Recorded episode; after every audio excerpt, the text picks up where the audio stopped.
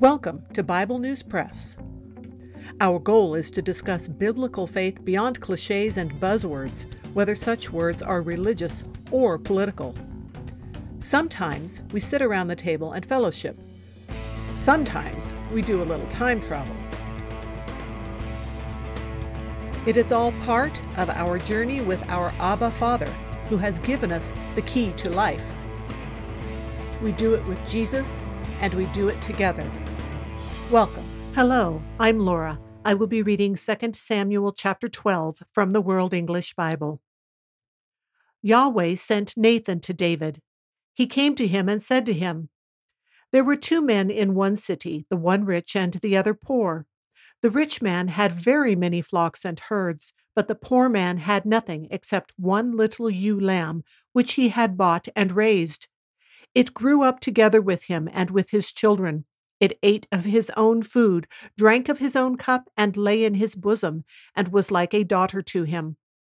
A traveler came to the rich man, and he spared to take of his own flock and of his own herd to prepare for the wayfaring man who had come to him, but took the poor man's lamb and prepared it for the man who had come to him. David's anger burned hot against the man, and he said to Nathan, as Yahweh lives, the man who has done this deserves to die. He must restore the lamb fourfold because he did this thing and because he had no pity. Nathan said to David, You are the man. This is what Yahweh, the God of Israel, says I anointed you king over Israel, and I delivered you out of the hand of Saul. I gave you your master's house and your master's wives into your bosom, and gave you the house of Israel and of Judah. And if that would have been too little, I would have added to you many more such things. Why have you despised Yahweh's word to do that which is evil in his sight? You have struck Uriah the Hittite with the sword, and have taken his wife to be your wife, and have slain him with the sword of the children of Ammon. Now, therefore, the sword will never depart from your house, because you have despised me, and have taken Uriah the Hittite's wife to be your wife. This is what Yahweh says Behold, I will raise up evil against you out of your own house, and I will take your wives before your eyes and give them to your neighbor, and he will lie with your wives in the sight of this sun. For you did this secretly, but I will do this thing before all Israel and before the sun. David said to Nathan, I have sinned against Yahweh. Nathan said to David, Yahweh also has put away your sin. You will not die. However, because by this deed you have given great occasion to Yahweh's enemies to blaspheme, the child also who was born to you will surely die. Nathan departed to his house. Yahweh struck the child that Uriah's wife bore to David, and it was very sick. David therefore begged God for the child, and David fasted and went in and lay all night on the ground. The elders of his house arose beside him to raise him up from the earth, but he would not, and he didn't eat bread with them. On the seventh day, the child died. David's servants were afraid to tell him that the child was dead, for they said, Behold, while the child was yet alive, we spoke to him, and he didn't listen to our voice. How will he then harm himself if we tell him that the child is dead?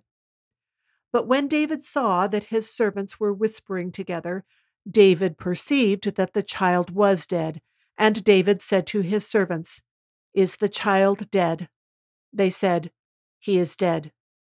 Then David arose from the earth and washed, and anointed himself, and changed his clothing, and he came into Yahweh's house and worshipped.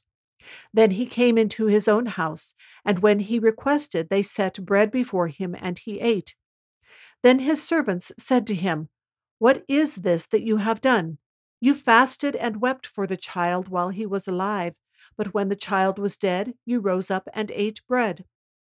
He said, While the child was yet alive, I fasted and wept, for I said, Who knows whether Yahweh will not be gracious to me, that the child may live?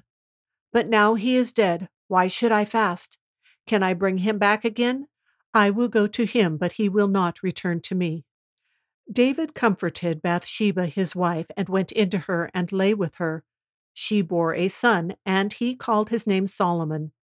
Yahweh loved him, and sent by the hand of Nathan the prophet, and he named him Jedidiah for Yahweh's sake. Now Joab fought against Rabbah of the children of Ammon, and took the royal city.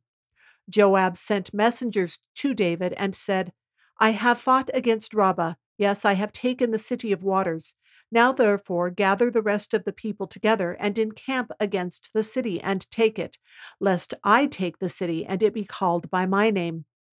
David gathered all the people together and went to Rabbah and fought against it and took it. He took the crown of their king from off his head, and its weight was a talent of gold, and in it were precious stones, and it was set on David's head. He brought a great quantity of plunder out of the city.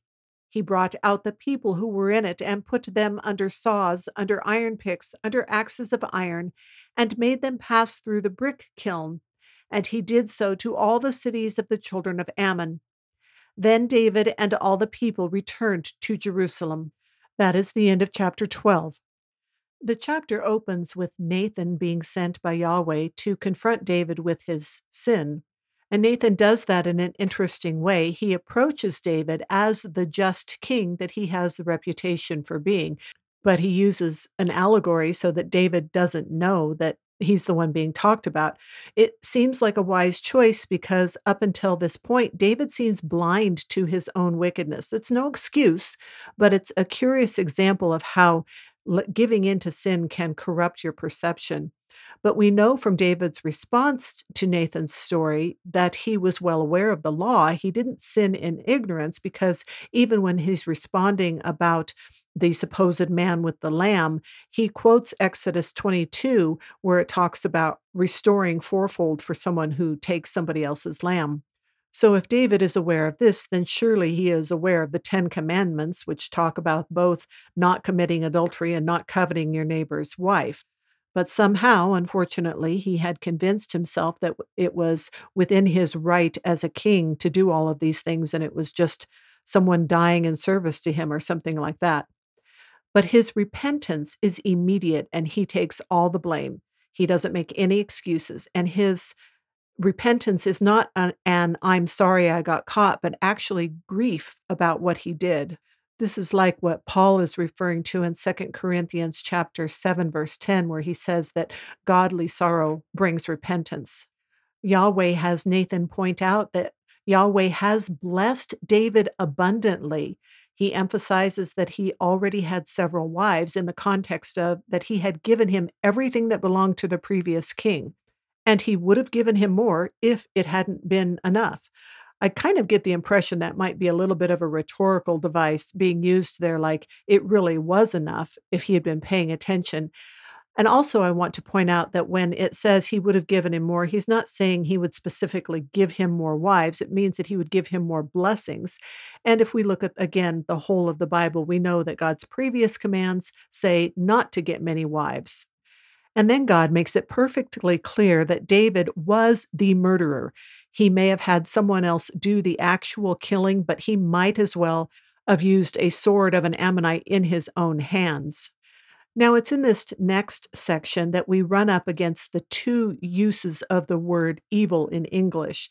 So we are told, we know that what David did was evil in God's sight, that he killed Uriah and took his wife, and that now God is going to raise up evil in David's house. We talked about this use of evil when we were talking about God sending an evil spirit to Saul, and some of the different translations use the word adversity. And so you get the idea of discomfort, extreme discomfort. And he explains exactly why he's doing this, which is because David represents God to the world. And God is going to make it clear that things like this are wicked. And even though he forgives David, there will be consequences so that the nation of Israel and the world understand how holy God is and what his ways are like. But to make it clear, the baby does not die for David's sin. The child is not being punished for it, but as a consequence of David's sin, because sin brings death, sin kills.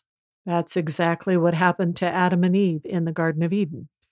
The account is distinctly lacking in any mention of Bathsheba as being responsible or repentant, but I think that's partly to emphasize that this account is about David representing the nation and about David's heart. I've always been intrigued by David's response to the child being sick, where he fasted and prayed with complete dedication and trust that God was hearing his prayers in spite of everything that had just happened. He still saw it as very reasonable to come before God and to pray this way. But then when he got the answer, when the child did die, he gives the statement, I will go to him, which is one of the biblical evidences for God's particular mercy on children who die before they are capable mentally of choosing God. And then we have the record of Solomon being born, which is curious because in both 2 Samuel chapter 5 14 and in 1 Chronicles chapter 3 verse 5 it indicates that he was their fourth child. And in fact Nathan who is in the line of Mary in the line of Christ is his older brother. Nathan is the, their third child. Solomon is probably mentioned because he is the one who's going to be king next this seems to particularly indicate that Bathsheba is also forgiven because he could have left her barren. Uh, you can compare this to Michal's hard heart when she saw David dancing and then she was barren for the rest of her life. And then it talks about Nathan coming and naming Solomon a name, Jedidiah, that means loved by God, is what the footnote in my Bible says. This seems to be along the same lines of when God says, Jacob I loved, but Esau I hated. It is simply a terminology referring to the fact that Solomon is chosen to be the next king. The Bible is full of evidence that God loves everyone. And finally, in the Blue Letter Bible commentary by David Guzik, he points out that a total of four of David's sons die unusual deaths.